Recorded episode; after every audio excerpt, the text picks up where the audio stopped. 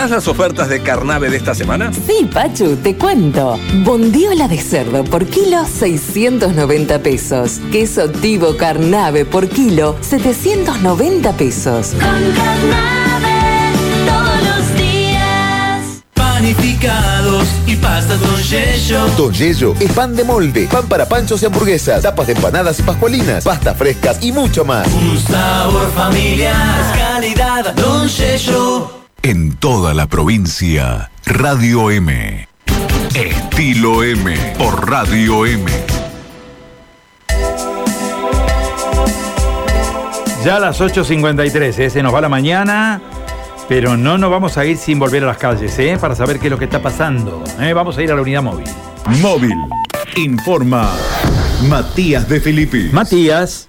Bien, Carlos, seguimos ampliando información de la crónica policial de las últimas horas. Te contaba bien temprano, cuando comenzábamos la mañana, de que realmente fue cruento el fin de semana con muchísimos episodios. Bueno, desandamos algunos. Vamos a terminar, Estilo M, con un episodio que realmente eh, conmociona. Y se trata de una balacera impresionante en Barrio Arenales. De eso te contaba hoy temprano, pero vamos a ampliarlo, porque esto ocurrió cerca de las dieciocho treinta de ayer domingo.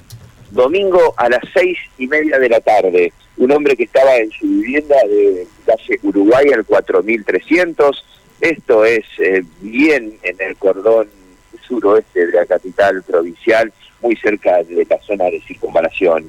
En ese sector de la ciudad, este joven de dieciocho años que estaba en su vivienda con su familia, escucha que en un momento desde su comedor y hacia la ventana que da a la calle, a dos hombres en una motocicleta descendiendo de la misma y cargando armas de fuego.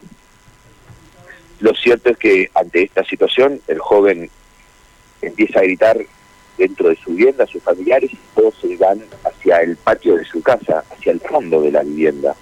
Es en ese momento que estos sujetos que descendieron previamente en una motocicleta ciento diez cilindrada comienzan a disparar desde la vereda y hacia la fachada de esta vivienda.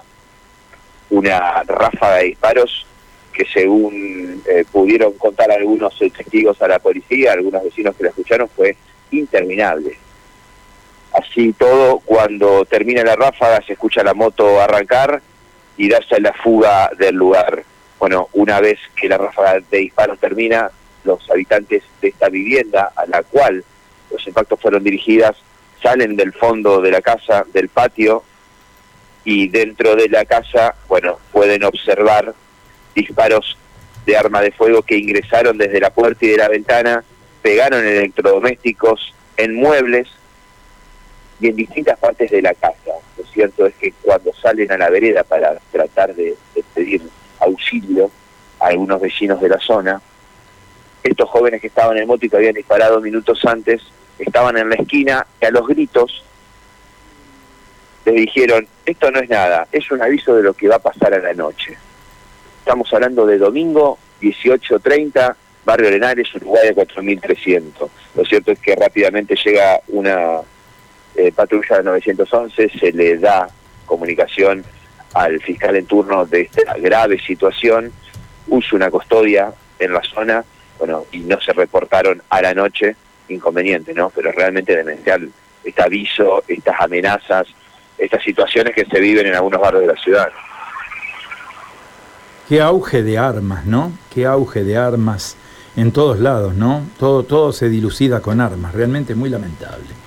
Matías, muchísimas gracias, ¿eh? Vamos a quedar en contacto. Hasta luego. Chau, chau. Matías de Filippi, ¿eh? Como corolario de